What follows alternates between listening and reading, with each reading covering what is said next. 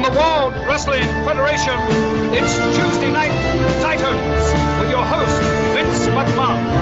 This is Lord Alfred Hayes inviting you to join Vince and his special guests. And now, here is your host, Vince McMahon. Hello, everyone. Welcome to Tuesday Night Titans. Indeed, this is a most unusual treatment of the World Wrestling Federation. Tag team back again. Hello, everyone, and welcome to the inaugural podcast, the Tag Team Wrestling Podcast, where we'll be covering WWE Network material. And right now we're focusing on WWF Tuesday Night Titans from May 29th, 1984. Plan on riding this series out until we can't know more. What's on the network is pretty much 43 episodes, give or take, and we'll be going through those first. I'm your host, John Burke, and your other host is... Jeff Jones. A little bit of background about ourselves, why we decided to do this. I originally got into wrestling when I watched Hogan versus Andre the Giant. It was a main event Friday night, February 5th, 1988. I was watching a VHS tape that my dad taped for me to watch. Got hooked on it. The match was Hogan versus Andre for the title. Andre wins the title and only takes about a couple of seconds before he hands it over to Million Dollar Man, making him the champion. But hold up, there's a catch. They had a dusty finish, and that was Hogan kicked out at 2, but the ref didn't see it. We later find out in the later of the match that Dave Hebner, the scheduled referee, was not actually the referee that did the count. I'm guessing, due to age at the time, and I don't recall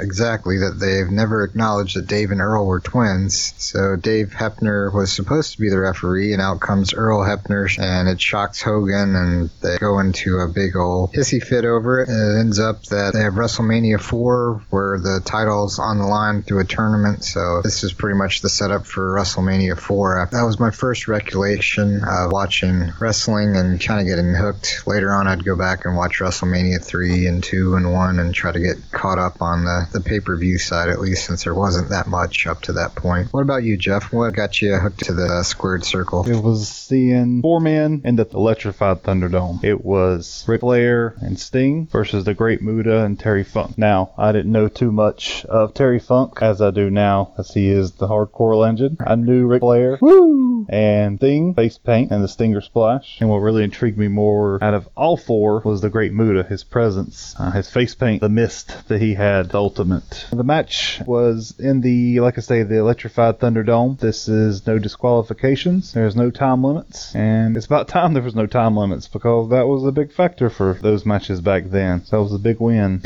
me. Yeah, it comes up in this episode where they have a time limit draw for one of the matches. So that will definitely come into play for this podcast. And I've to say they need to do a more electrified Thunderdome matches for sure, especially one like this. No qualification, there's no time limits. The only way to win is if somebody throws a towel in, and at this time it was Gary Hart and Ole Anderson. The only way the match would stop if they threw the towel in, saying they couldn't take no more. Do you think they would? It would actually call it the Thunderdome nowadays with all this copyright stuff. It'd probably have to rename it something else. It'd be like, nah, that's Mad Max. Yeah, you can't have that name. Yeah, it'd be something electrified elimination chamber match. I'd watch that next February. I don't mind seeing John Cena electrified. But anyways, I digress. I do remember it because there was a fire at the very start of the match before they got in. They got the cage set. They got the electricity flowing, and it's not the voltage, it's wattage. Remember, kids.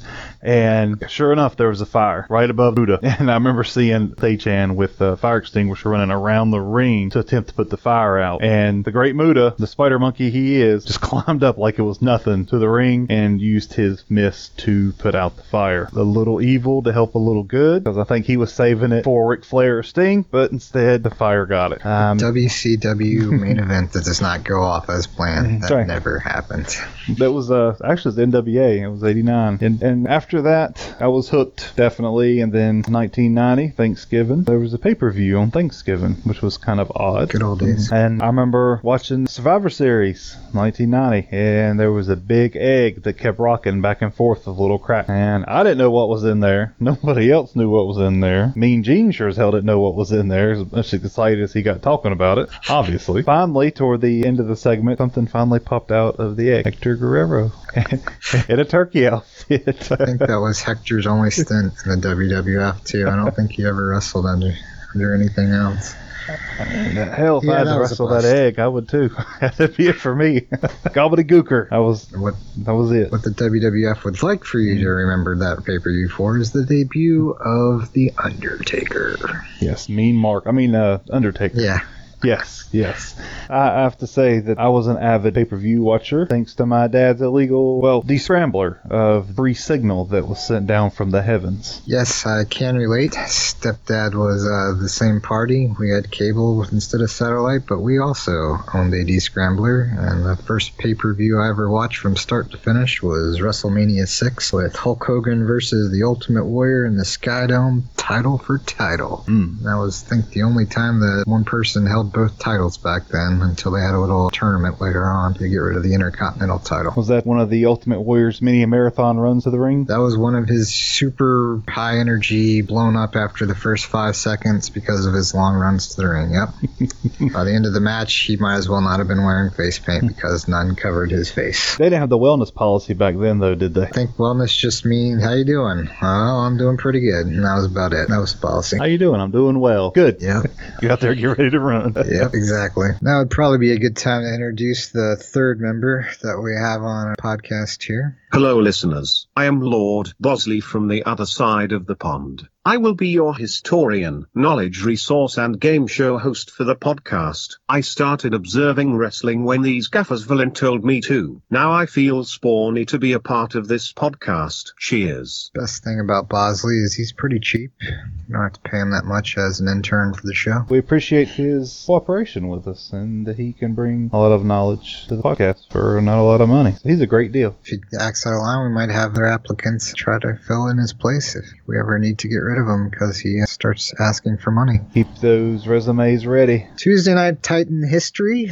Pretty much it aired on, like we said, May 29, 1984. Vince's dad, Vince J. McMahon, passed away at 69 in North Miami on May 27th of this year after a long battle with pancreatic cancer. Pretty sure that this was probably taped in April, March, or maybe even before then. So I don't think they went to air 2 days after his dad passed away. The summary for the show, the format basically for the show, is a WWF-produced talk show. It was patterned off The Tonight Show. Don't think the current day or even previous, think way back when, starring Johnny Carson. They had Lord Alfred Hayes on there for the Ed McMahon part of the Johnny Carson type talk show. The program featured wrestlers, kayfabe or in character. So they weren't breaking any fourth walls down or anything like that. Didn't see the guys enter the ring. You just automatically cut. The guys have been wrestling for a while and you get the last 3-4 minutes of the match until the bell rang. The show was taped in Video One facilities in Owings Mills, Maryland. Shout out to Owings Mills. I worked there for 2 years. Owings Mills, not Video One. I'm sure it was long gone by the time I got there in 2003. It ran from May 29th, 1984 to September 24th, 1986. It was airing on the USA Network. There was a total of 93 episodes for the show. What's currently on your WWE Network right now is May 29th through August 2nd, 1985. About 43 episodes. These were originally put up there when the network first aired, so we're not sure if they're going to add any more to it, but seeing how that was 2 years ago, it's not looking good that they probably will, but there is stuff out there on YouTube, so we'll go ahead and start doing those if we get past August 2nd and nothing's out there. The missing one is episode 31 from April 26, 1985, and that also is out there on YouTube. Which you can go to our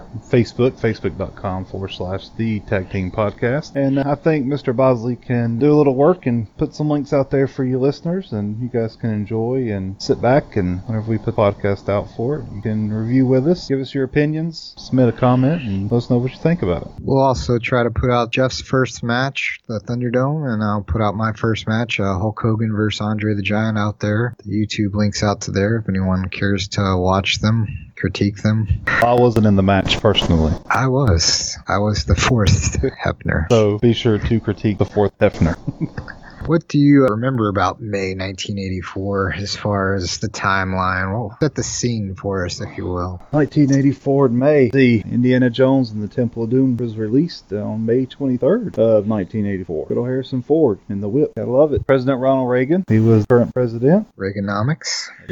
Average household income was right around $21,599. More than I make now. And gas was $1.10 a gallon. Probably the lowest it'll probably ever be. We'll never see that that again. Also, a little pro wrestling history. In 1984, Hulk Hogan won his first ever WWF Heavyweight Championship against the Iron Sheik. And that, my friend, started the Hulkamania era. Take your vitamins, say your prayers, brother. He was actually a fill-in for Bob Backlund. He was a last-minute replacement. He was supposed to originally fight the Iron Sheik, but Hogan became the first man to ever escape the Sheik finishing move, camel clutch. Also, Rusev's move. Copycatter. You think he went to Iran to learn that? You know, I think he may have trained over in Iran. This is Bulgaria. Pretty close. I think so. I'm not sure if the Sheik can fly right now. Anyway, back then they didn't have just one or two companies and a bunch of independents. They had territories. For territories, we're going to try to cover about two a podcast. And with this first podcast, we're going to focus on St. Louis and Minnesota. Let's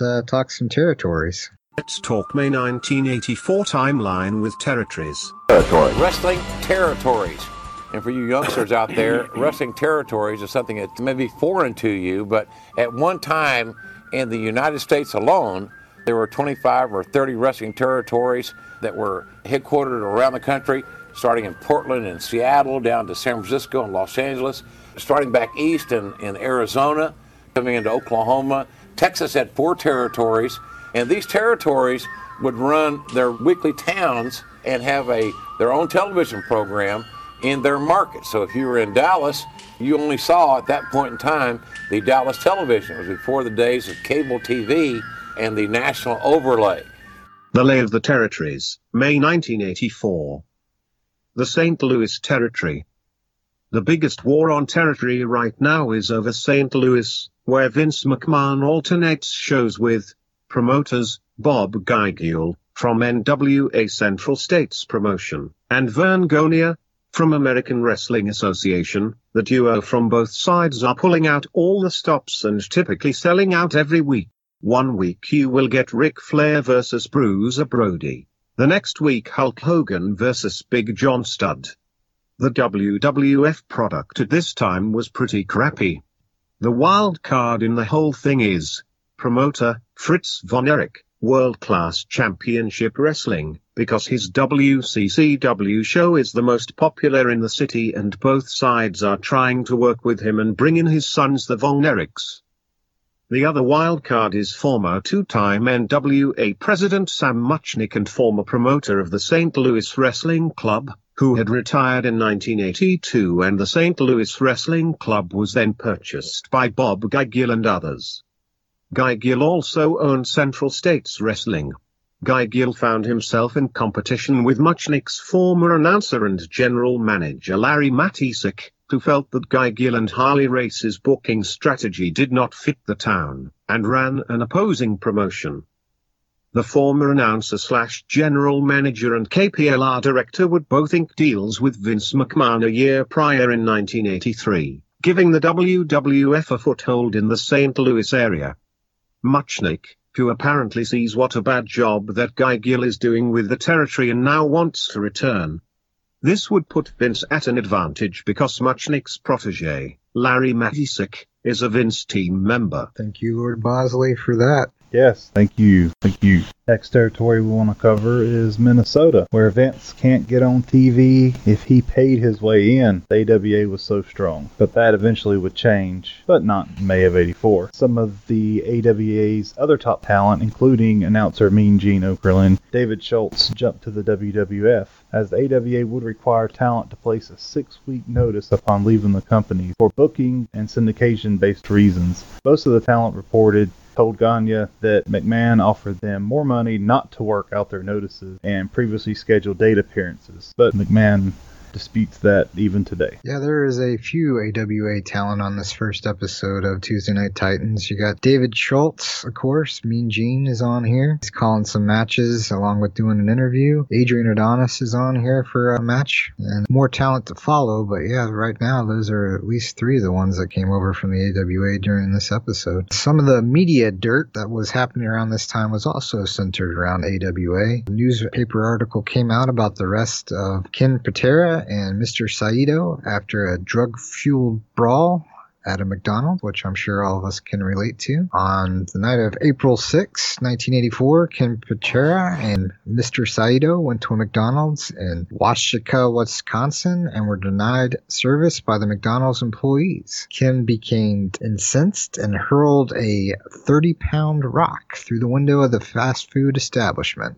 Patera and Saito then returned to their hotel the next door. Typical, after you throw rocks through McDonald's, you just want to go home. And two police officers arrived at the hotel to question the wrestlers. Patera and Saito resisted arrest. Doesn't sound like the wrestlers I know that are on drugs. And attacked the police officers, one of whom was a 19-year-old female. That's probably what done them, man. If it was two guys, maybe they wouldn't have got charged as much. You know, I think it's the boulder that really set off this chain of events. Unfortunately, come on. On McDonald's, that's just Tuesday.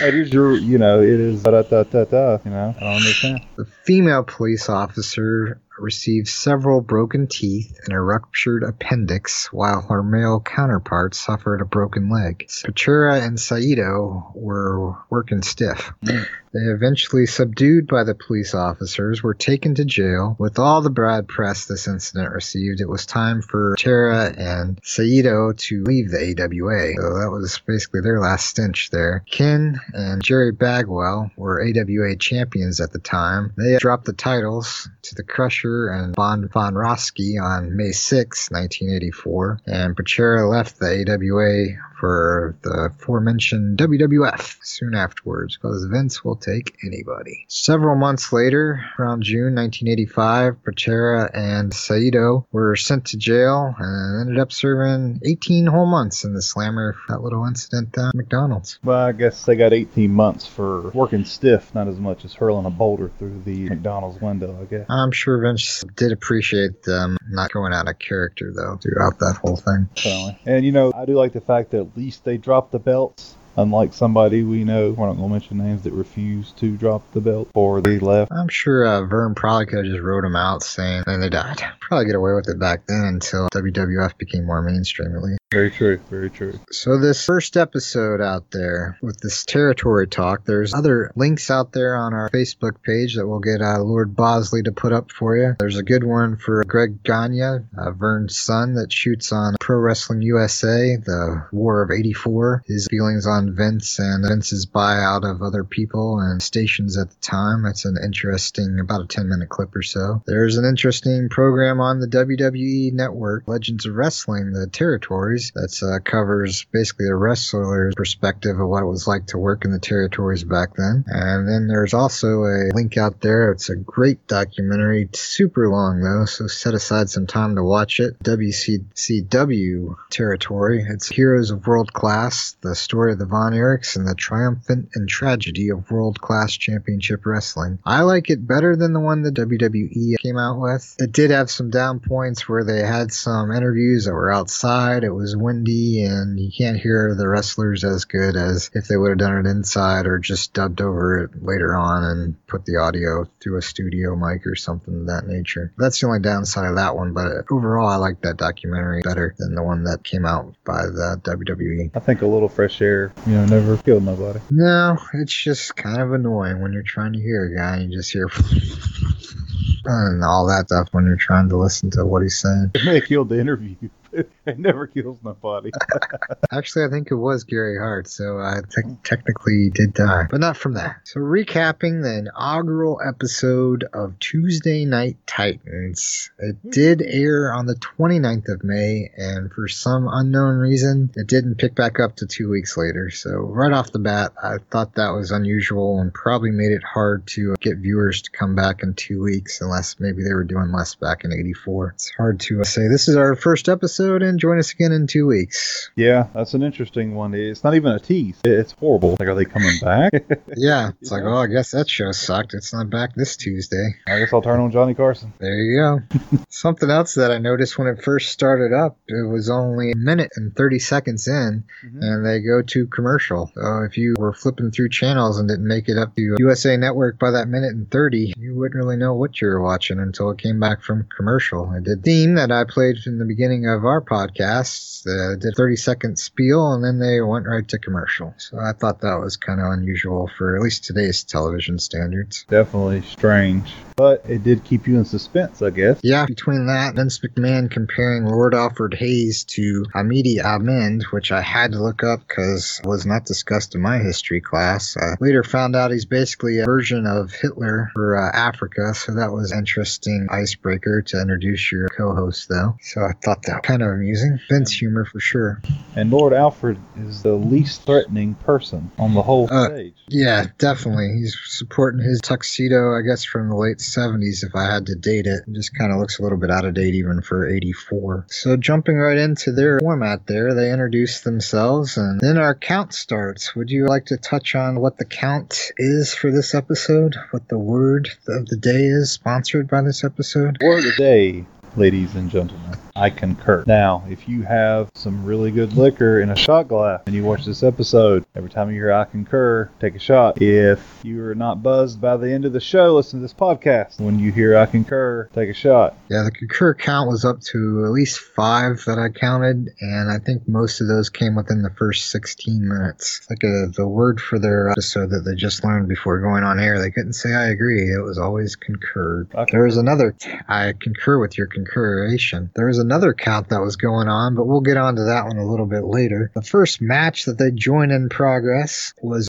Paul Orndorff versus Brian Blair. This was before he was a member of the Killer Bees. He was a little bit more famous for that. And basically the conclusion of the match was Orndorff, handful of tights, and he gets the 3 count in typical heel fashion. For commentary, it was Vince McMahon and Mean Gene, which seems to be an ongoing team that did most of these matches. Occasionally they switched it up, but these house shows that they were filming on was Vince and Mean Gene. One thing I noticed when I was watching the match myself is you don't see a lot of the face down arm lock submissions and then having the heel drive the knee into the back of the arm, kind of slowing the pace down a little bit. Today's wrestling, it seems like it's more really fast paced, I guess because everybody has ADD and can't sit still longer than 3 seconds. But I like the way how they really told a story with that match. You could tell Orndorff didn't like him, man. There, a lot of his moves, especially the outside of the ring moves, were really savage compared to today's standard. There was a lot of emotion put into the knees, drove into Mr. Blair's head as he, Orndorff, knocked him off of the apron. That's because wrestling was real back then.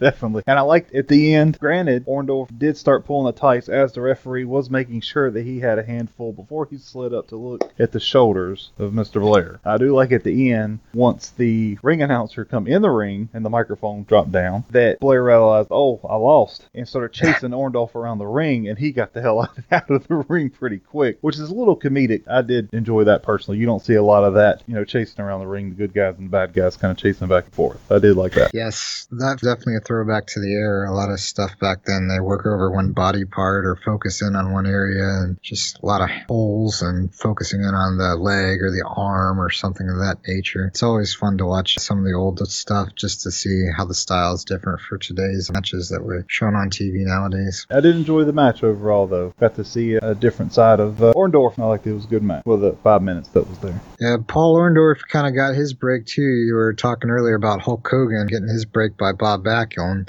And Orndorff kind of got his break, too, by the guy next on the show, and that was Dr. D, as they call him, David Schultz. And this isn't the Olympic wrestler from Foxcatcher. This is the wrestler that is famous for 2020 incident that we'll cover later on in a future podcast. But this episode, Dr. D was the star of the episode, his interview with Mean Gene. And I'll let you discuss some of the highlights from that interview. And Dr. D will definitely be a future star on this podcast, as his interview and other things that they showed on this episode will come into play with a nice soundboard. Oh, most definitely. The interview was absolutely hilarious from beginning to end when he talked about his face on Time magazine, which I didn't tell if it was an actual Time magazine or not. And, like a wrestling magazine to me. It looked like Vince's wrestling. I think that this time the first WWF magazine came out, but I could be wrong on that. It might have been a Pro Wrestling Illustrated or something, but definitely not a Times or Rolling Stone magazine. Or not. I liked it how Mean Gene was trying to hold it for the camera, and Dr. D kept pulling away, then eventually gave it to him and told him, I'll sign it later for you. A very classic clip from that.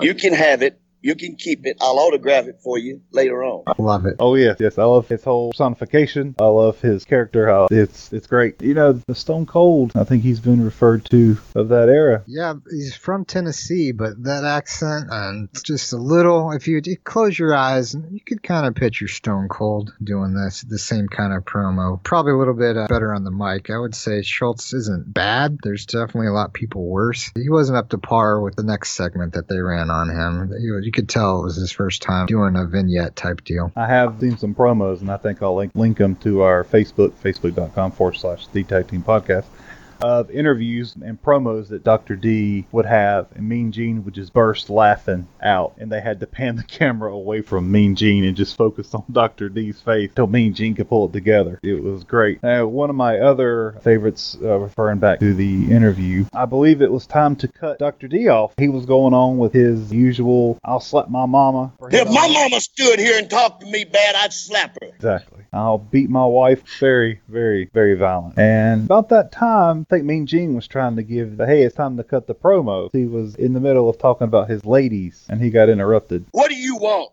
You keep touching my leg. And I have my own theories on this. I think the beating women segment probably wasn't going as well in the talking about it versus maybe on paper as they thought. So Mean Gene had to cut that pretty quick. One of the better portions of the episode that I got a kick out of. Yeah, they started talking about the beatings and probably, let's go, come on. Not being a part of the production team, I'm still guessing when Mean Gene touches your leg, it means wrap it up or we're done. But apparently Dr. D, David Schultz, did get that message. And just in the middle of the program, middle of the interview, doesn't break character or anything. What do you want?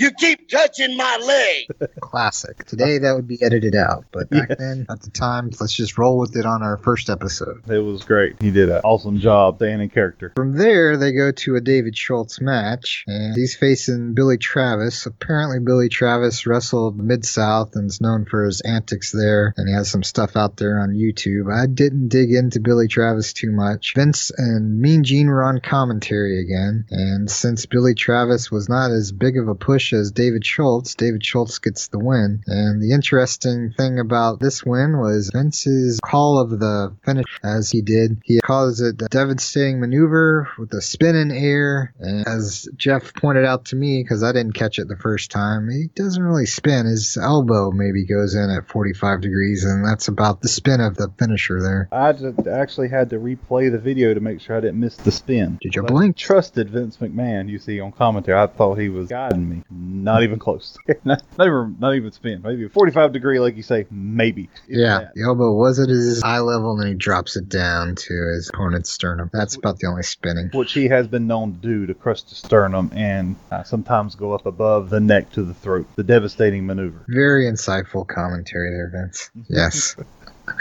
So after that, we have the mysterious noise. Jeff didn't catch it. I caught it probably on my second watch through of the show. It happens about the 2204 mark. It's just some weird inaudible noise. Vince continues to talk and then kind of smiles as they fade out. Like, I don't know if someone farted or what, but it was definitely on there. I listened to it on the network, and then I listened to it off YouTube, and then 2204, both copies, they had some kind of inaudible noise that just happened while Vince was talking. So I thought that was interesting and kind of, I don't know, hard to catch if you're not listening for it. Yes, and there yeah. I definitely missed that, and I'm sorry that I missed it, because it must have been, I see the smirk, I just couldn't get the noise. He got me on that one. I'll have to go back and try to watch it. From there, they go on to Dr. D, his home life. You got to go to his house and see that he's a great guy outside the ring. He's just misunderstood. So they go to his ranch, house, whatever you want to call it, in Tennessee to see what his home life. First thing they show is a cow and it moves, and Vince is quick to inform us that that isn't Dr. D. They go inside of his house. It's basically, think of like a Cribs type deal, except they want to show Dr. D's personality, if you will, along with a short glimpse of the inside of his house. And he made it a point to make sure that everybody knew that he built that house with his own bare hands and no help. Yeah, he don't like nobody.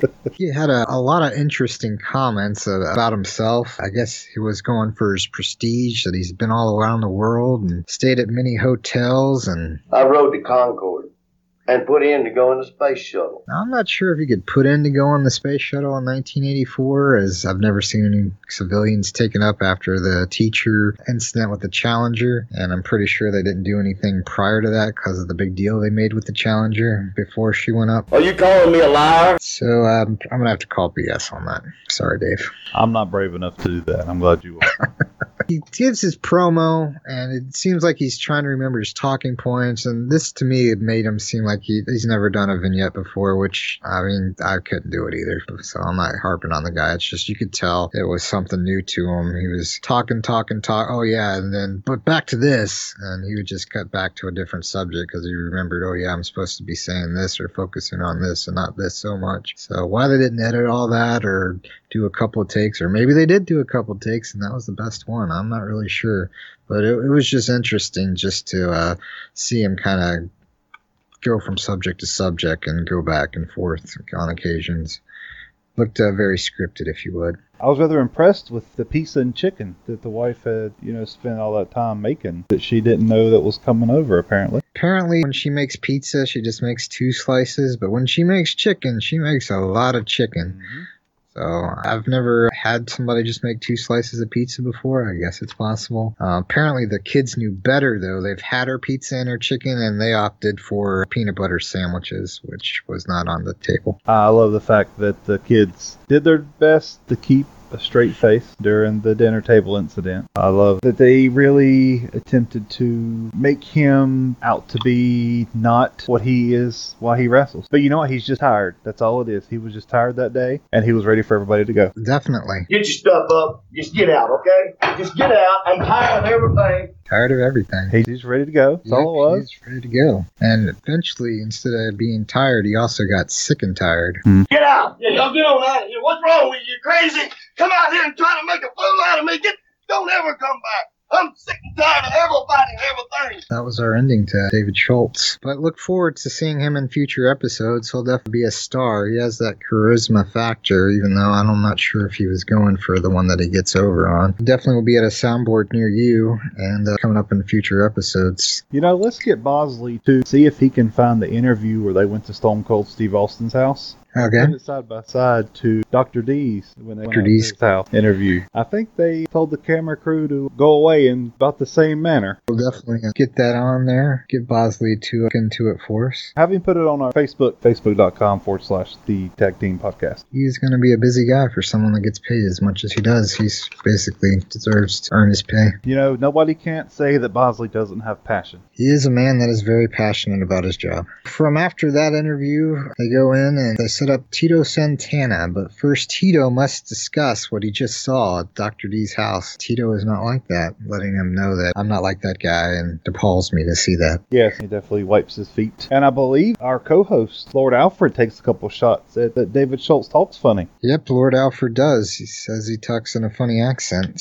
and Vince comments that he thinks it's funny that he thinks he talks in a funny accent, because Lord Alfred also has a little bit of an accent, much like Lord Bosley. Just a little bit. I think they might be neighbors. I'll have to ask Bosley on that next time. Definitely do. But back to the Tito Santana's, I believe it was his Make-A-Wish Foundation? Yeah, something of the nature. They're calling it the Lunch with Your Favorite Wrestler. It's an ongoing contest. So if you guys would like to enter this contest, I'm sure it's still going on because I don't think I ever saw another episode with it in there. But who knows? Maybe they'll surprise us. Episode 47. Maybe they'll go back to the Lunch with Your Favorite Wrestler. And Vince says they got some great videotape of this. If you'd like to kind of describe for the listeners the great videotape that they show on this episode of Tuesday Night Titans? It was video like I've never seen. That's one way to describe it. It reminded me of a PowerPoint presentation. That's the kids going out to eat. I believe they were at the Hilton Hotel, if I'm not mistaken. Which, when surveyed, 9 out of 10 kids prefer eating at the Hilton instead of any kind of fancy fast food restaurant or any place where they can get pizza. Kids love to eat at Hiltons. Yep. Everyone knows that. Definitely they also had him holding his championship title. Or did he win it? Ooh. Maybe that match just wasn't shown. around. Maybe so. I know his friends was jealous, though, when he popped by in that limo to go pick him up from school. I think, touching back on your point, the Hilton, I think all of his friends were at the Hilton waiting on him with the parents versus the pizza joint, definitely. Crazy. They just had still shots of, here's Tito picking up the kid, here's the limo ride, here's a picture of the Hilton, and him eating with an executive producer, Tito Santana, and a kid. And the kid's name, as Vince likes to point out with our other count for the night, is Chris Beavers. And Vince makes sure that he says Chris Beavers every time he talks about the kid. That count was second to the concurred count. It came in with 4, but giving the amount of impact in such amount of time that they talked about this little segment, I would say Chris Beavers probably could have took on the concur count if it had a time limit. I concur with that statement. I think that Vince was under contract to make sure that Chris Beavers was mentioned. Fortunately, we couldn't find any information. Bosley couldn't on Chris Beavers, so if Chris Beavers, if you're out there, contact us. We'd love to hear about your lunch with Tito Santana. That happened 33 years ago. That'd be good times. Yes, please contact us. The next thing they like to show is a match with Tito, since they were just talking to him. So they showed Tito versus Adrian Adonis. Adrian Adonis is more known for his flamboyancy, character that he did a little bit later than this. So this was the first time I've actually seen him where his hair wasn't blonde and he wasn't wearing makeup, dancing around, purple tights or anything like that. So this was kind of a shocker for me. This was also the match that we were talking about that had a time limit, though that the title was on the line, but the time expired. So neither party actually won. It went to a draw, or as they like to call in business, went to Broadway, where neither opponent actually wins, and it ends with time expiring. Definitely something you don't see that often. Usually they don't do time limit matches nowadays unless they're advertising in advance that it's going to be for 60 minutes in an Iron Man match or an Iron Woman match. At the end of the match, that Mr. Santana introduced Mr. Adonis to the bell. Yes, he did. His bell meant face, and face meant bell. But that was pretty hardcore for back then. They didn't use too many foreign objects in matches like they do nowadays as often. But they did manage to instant replay him slamming his head into the bell. I was very entertained. It was pretty entertaining. You had Mean Gene again and Vince on commentary. I don't know if that was the A house team show or if this just all happened on a one road trip or whatever. On one match, it looked like they had a fancy made-for-TV USA 4th of July table set up with the fancy USA banner, red, white, and blue thing that you usually saw back in the 80s a lot when they were advertising voting booth or something of that nature, some kind of patriotic sign-up thing. And then another match later on, they showed the table and it had an actual WWF logo on it, so it looked a little bit more professional. So I'm not really sure how they decided what made it to air and what didn't. I guess they probably just watched the match and decided if it was worthy of putting on TV or not, and didn't really think about it ahead of time, or else I would think they'd try to be consistent with what the tables look like and stuff like that. I think the voting table that you've seen was the entries for the lunch with your favorite wrestler. Possibly might have been. That might have been where they were signing up kids or adults to have lunch with their favorite wrestler, and they might still be down there today signing up people. I don't know. I'm not sure. I smell a field trip. There you go. So the next segment they did, and very comical, was a mailbag. Keep in mind, this was the first show that ever showed for Tuesday Night Titans, and somehow they had viewer mail for Tuesday Night Titans. That would kind of be like us having mail for this podcast, so if you'd like to go ahead and check the mail out there, Jeff, see if we got anything going. Definitely. Let me see what we got here. Bosley.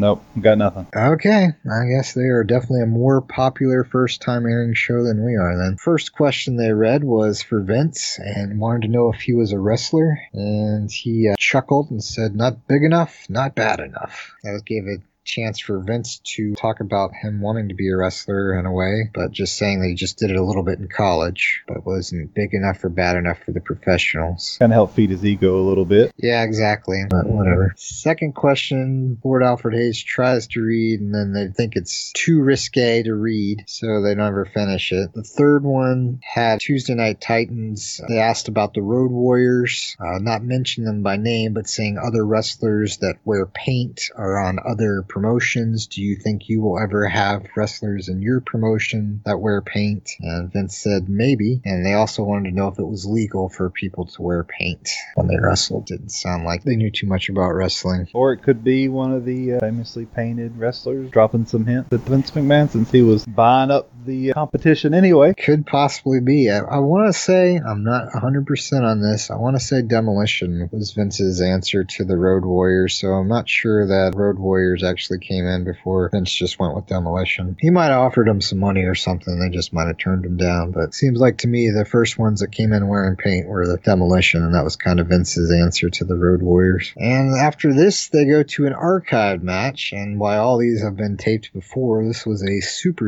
old one. You could tell by the film quality, it was probably from the 70s or possibly late 60s. It was Joe Turcotte versus Arnold. Do you want to try to pronounce that last name? I do not. Okay. It was first Arnold, somebody. It was basically the manager from Bob Backlund's days when he was wrestling. We'll go with Skaaland. It's S-K-A-A and then L-A-N-D, so we'll go with Skaaland. In this match, Arnold Skaaland wins. They kind of make fun of the wrestlers a little bit. I guess it's their version of doing what we're doing here, except they're doing it on stuff that was earlier. And they had people smoking at one point. Vince comics with a joke saying that that smoke wasn't coming from the wrestler's butt, but it was from a cigarette from someone smoking in the audience. Lord Alfred Hayes thought this was hysterical, and they go on from there, just talking a little bit about the wrestlers and what they thought of them back then. Before this finished out and went to commercial, they kind of noticed that there was a stench in the studio. Weren't quite sure what that was, but there was a smell coming. And we were rest assured it was not the same smoke that was in that match they had just seen. The studio myself, I don't know if you noticed, didn't look that big. So if somebody was setting up, I don't know, say with a cooking show, exactly maybe 12 feet to my left, I think I would notice it, but I guess it's all fun and games. Yes. I think they were wanting to know if you knew what The Rock was cooking. Back before The Rock was cooking. There was some of his relatives. The Wild Samoans were up next. They show a match with them and Captain Lou. Title match. Taking on the great Tony Atlas and The Rock's dad for the tag team titles. Commentary was Vince McMahon, and I didn't really catch the other person. Couldn't make out their voice, so I'm not really sure if it was maybe Bruno Sammartino. Not sure if he was with the company at this point still or not, but it didn't sound like Mean Gene, nor did it sound like Gorilla Monsoon or any of the other ones from clips that they played, so I'm not really sure who was on commentary. The match ends when Captain Lou, no disqualification match, comes in with a wooden chair before they had steel chairs, and smashes it over the Wild Samoan's head, and Rocky and Tony Atlas take advantage of that and get the 1, 2, 3, and they're your new tag team champs. And I believe after that they got back to the studio with Captain Lou, and he was quoted to say that basically it was not his fault that he smashed a chair over one of the Wild Samoan's heads, that they should have been tough enough to work through it, and that's why they're not tag team champions. But you forgot that when they first came back, he was with the Samoans, and he wouldn't say nothing. He wasn't saying nothing. He just kind of, and then after the Samoans left, Captain Lou goes all heel, and he's like,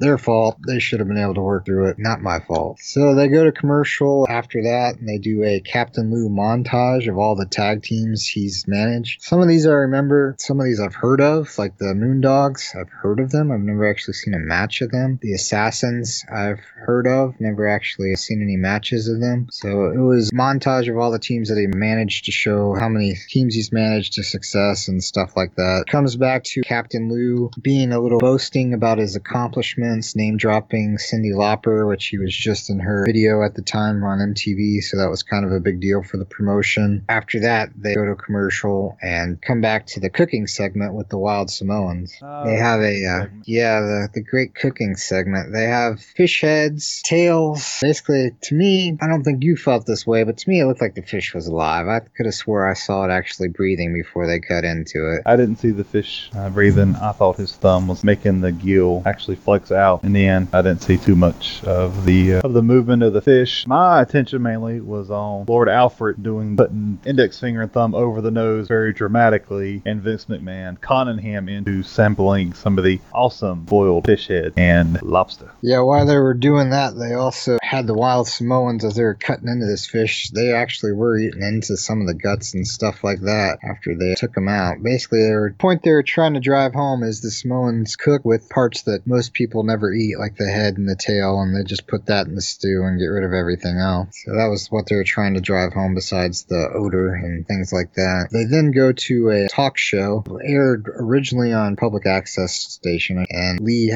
Valley, Pennsylvania. It too is up there on YouTube. It runs about 52 minutes. Clip they show on their show, it picks up at about the 33-minute mark. It was an interesting show. I mean, it was sort of like daytime television, pretty much. You have your host that takes questions from the audience and they let the panel talk and stuff like that. She turns it over to Vince pretty soon, so she's not doing too much talking or interviewing whatsoever. She lets Vince do all of her dirty work. Basically, the heel characters stay in heel for most of it. A couple of times they break character and will answer the questions as far as a real answer would go and not what a heel wrestler would say for their answer. That was kind of interesting. Like I said, it runs about 52 minutes. It is out there on YouTube. We'll get Bosley to throw that one up there for you guys too if anyone wants to watch it and see the full episode versus the clip that they showed. The show is called It's Your Turn, Lee Valley. It's just a show that ran a lot during Pennsylvania's public access station, and this so happened to be a run focusing on professional wrestling. So it was interesting to watch just to see the contrast and how the wrestlers acted throughout the whole show. I think Jerry Springer seen that. Oh, I can work with this. It's possible that this could have inspired Springer to get started. Daytime television. I firmly believe that. I concur. The next thing that they had out there was just real random fast matches. They did Andre the Giant versus 3 no-name guys, and they had Vince McMahon and Gorilla Monsoon on commentary. I think they just basically wanted to show the wrestlers off to people that might have been tuning into the show for the first time to see what wrestlers were in WWF and just kind of throw their names out there so that people are more familiar with them. I was actually able to find this match on YouTube. It's part of the old video VHS Coliseum. So if you really want to see this match from start to end, you can put it out there on YouTube. Andre the Giant Home Coliseum video that they came out. This match was on there and it's from start to finish. After that, they did Hulk Hogan versus Masked Superstar. Showed a quick clip of him, and that was had Vince McMahon and Mean Gene on commentary. Then they jumped to the now past Superfly Jimmy Snuka versus Greg Valentine, and they did a clip on him with Gorilla Monsoon and Mean Gene on commentary this time. And then last they showed the aforementioned Iron Sheik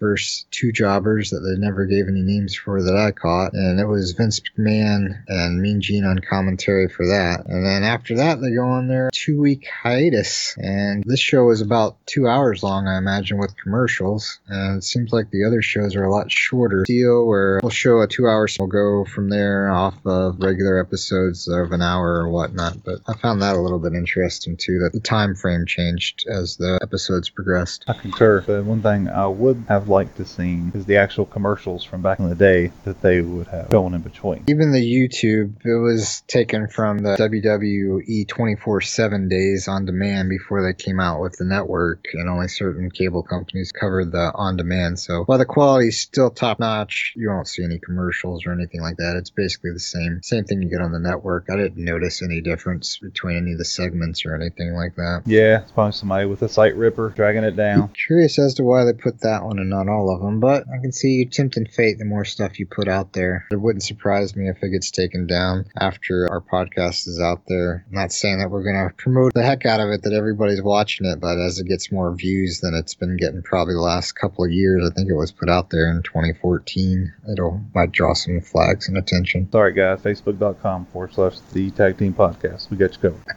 Okay, so that was the first episode of Tuesday Night Titans. Let's play a game, Jeff. Yes. Let's see how well you know your wrestlers of 1984. If you know if they're alive or today or not. All right, let's do it. You're in for a blinding treat. It's time to play. So in full disclosure, I helped Bosley research these, so I will not be playing because I already know the answers, but I'll let you know what I thought. So our first wrestler that we're going over is the first one from this episode that we were introduced to, Brian Blair. Do you think Mr. Brian Blair is still kicking? No, I'm going to say he's passed away.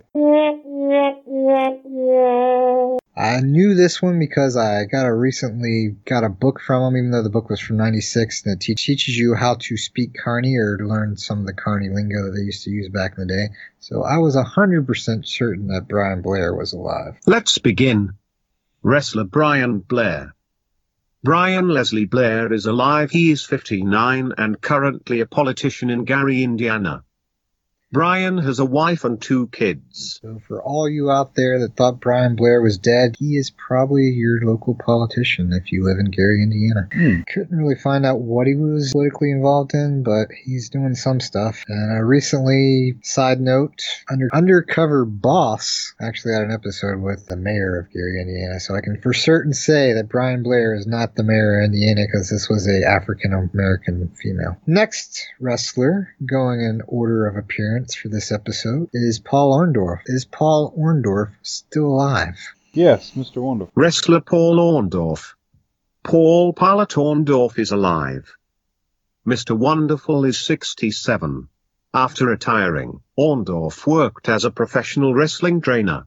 In 2011, Orndorff was diagnosed with cancer, but went through treatment and was declared cancer-free by the end of 2011. Paul has a wife, 2 kids, and 8 grandchildren. He was almost dead, but yes, you were right. He is now alive and still kicking. I remember him being in the Hall of Fame. Yeah, he was inducted into the Hall of Fame. Next in order of appearance is Charismatic, the star of episode 1, not the Olympic wrestler, Dr. D, David Schultz. Do you think David Schultz is alive or dead? Well, Mr. Schultz, evil never dies, so I'll say he's alive. Now, on this one, I would have thought he was dead, but I was wrong, as I learned from Bosley. And what's Bosley tell you why? Wrestler Dr. D. David Schultz. David Schultz is alive, though his wrestling career died long ago. David Schultz is 61. Schultz continued wrestling for a time after the 2020 incident, returning to Memphis and competing internationally in Japan and Canada, but his continued career was short-lived and he retired from professional wrestling soon after. Dr. D moved to Connecticut, where he opened a successful bail bonds business and began a second career as a professional bounty hunter, pursuing criminals as far as Egypt and Puerto Rico. He has arrested around 1,700 fugitives and worked with the Federal Bureau of Investigation, the Drug Enforcement Administration and various police departments for over 15 years.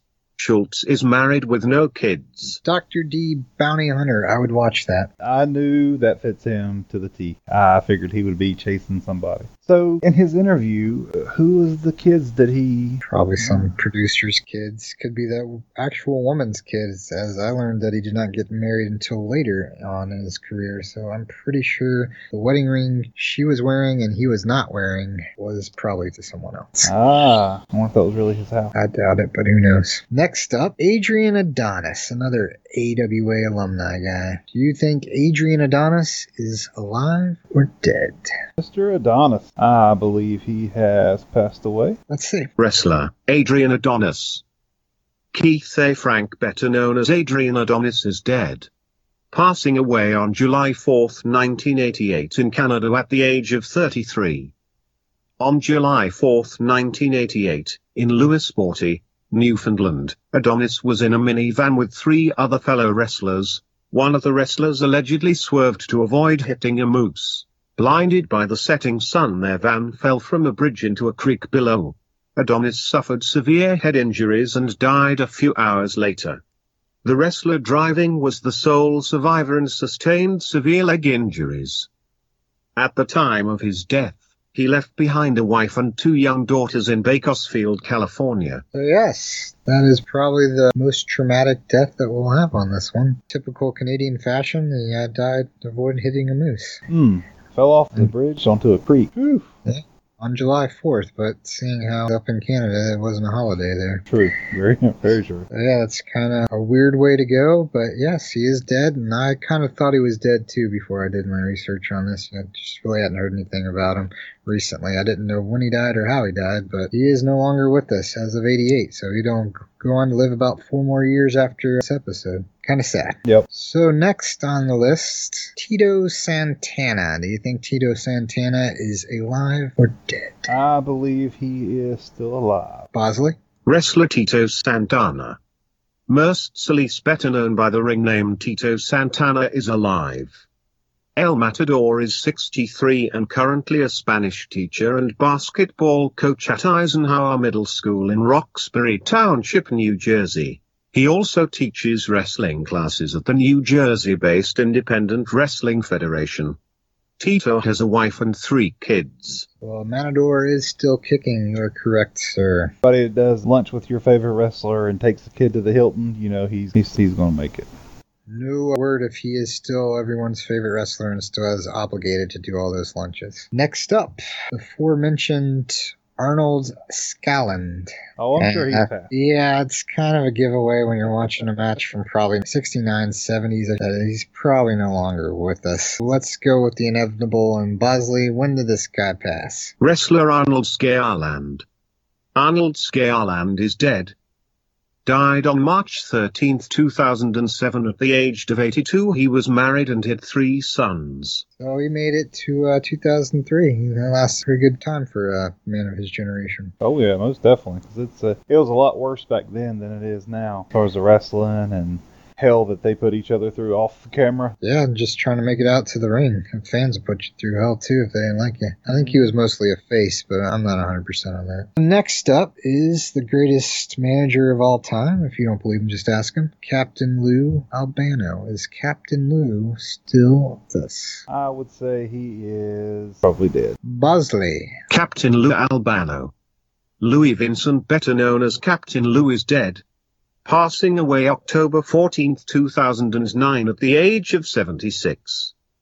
His death was caused by a massive heart attack while residing in hospice care for the past few months. Albano was survived by his wife, 4 children and 14 grandchildren. Captain Lou Albano has passed.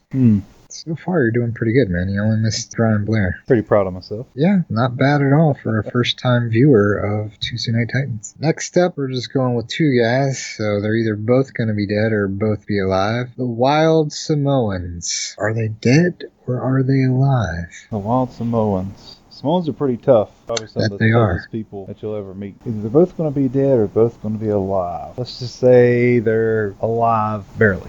Okay, I'll go with that. Bosley? Tag team the Wild Samoans. Wrestlers a fancy car. Both Wild Samoans are alive. Arthur Afanoa is 74. After leaving the WWF, he began training wrestlers at his Wild Samoan training facility, along with Sika. Liti Sika Anoa is 71, has 3 daughters and 2 sons, Matt and Liti Joseph. Matt is a professional wrestler, who briefly wrestled in WWE under the name Rosie. Liti Joseph, known as Joe, played college football for Georgia Tech from 2003 to 2006. He began a wrestling career in 2010, working for WWE under the ring name Roman Reigns. A little modern history there mixed in with past history. Yeah. Samoan offspring Reigns, and maybe soon after the Samoans will have death threats. Maybe. Some people don't like Roman Reigns. So overall, you only missed 1, man. Good job. Awesome. Thank you very much. Thanks for playing, old chaps, and tune in next time for another round of Dead or Alive. That was our game of Dead and Alive. Hopefully you guys scored as well, or maybe you even trumped Jeff and got them all right. Not likely. That's going to be hard to do. It's true. With that being said, that was our first episode, the inaugural episode of the Tag Team Podcast. Hopefully you guys enjoyed it. If not, still rate us high anyway. We appreciate that. You won't tell anyone that you didn't like it. Tell your friends. Tell your friends' friends. Tell your family's friends. Tell your friends of your family. Download on many devices. They have no way of knowing if you're the same person. As long as that IP address is different, it counts as a different device, and that helps with our rankings. Next week, we're going to go over Rowdy Roddy Roddy Piper. In episode 2, he's going to clash with Ivan Putski. Mr. Fuji is going to give us a lesson in traditional Japanese customs. Plus, Big John Studd's going to be on there, and many more wrestlers. Jeff's already done a little bit of a sneak preview where I have yet to watch episode 2. And first impressions of what you've seen so far, what you think of episode 2? I have to say, I was a little creeped out. A little comic relief there. Mr. Fuji kind of took on a little ride that I didn't really know what to say. Let's just say thank God for Paul Orndorff. He's GM. He's a very motivated person in the gym. I would love to work out with him someday. Could be because of the wellness policy, but we're not sure. Well, thanks everyone for listening. We appreciate it, and hopefully you'll tune in next week when we cover episode 2 of WWF Tuesday Night Titans. Follow us on social media. On Facebook, facebook.com/The Tag Team Podcast. On Twitter, @Tag Team. On Google Plus, Tag Team Podcast. Or email us at thetagteampodcast@gmail.com. Or on the tagline, leave us a voicemail. 6016544 tag, that's 6016544 824. Thank you for listening to the Tag Team Podcast. Join Jeff and John next week as they continue to break down WWF Tuesday Night Titans. I'm still looking for a man.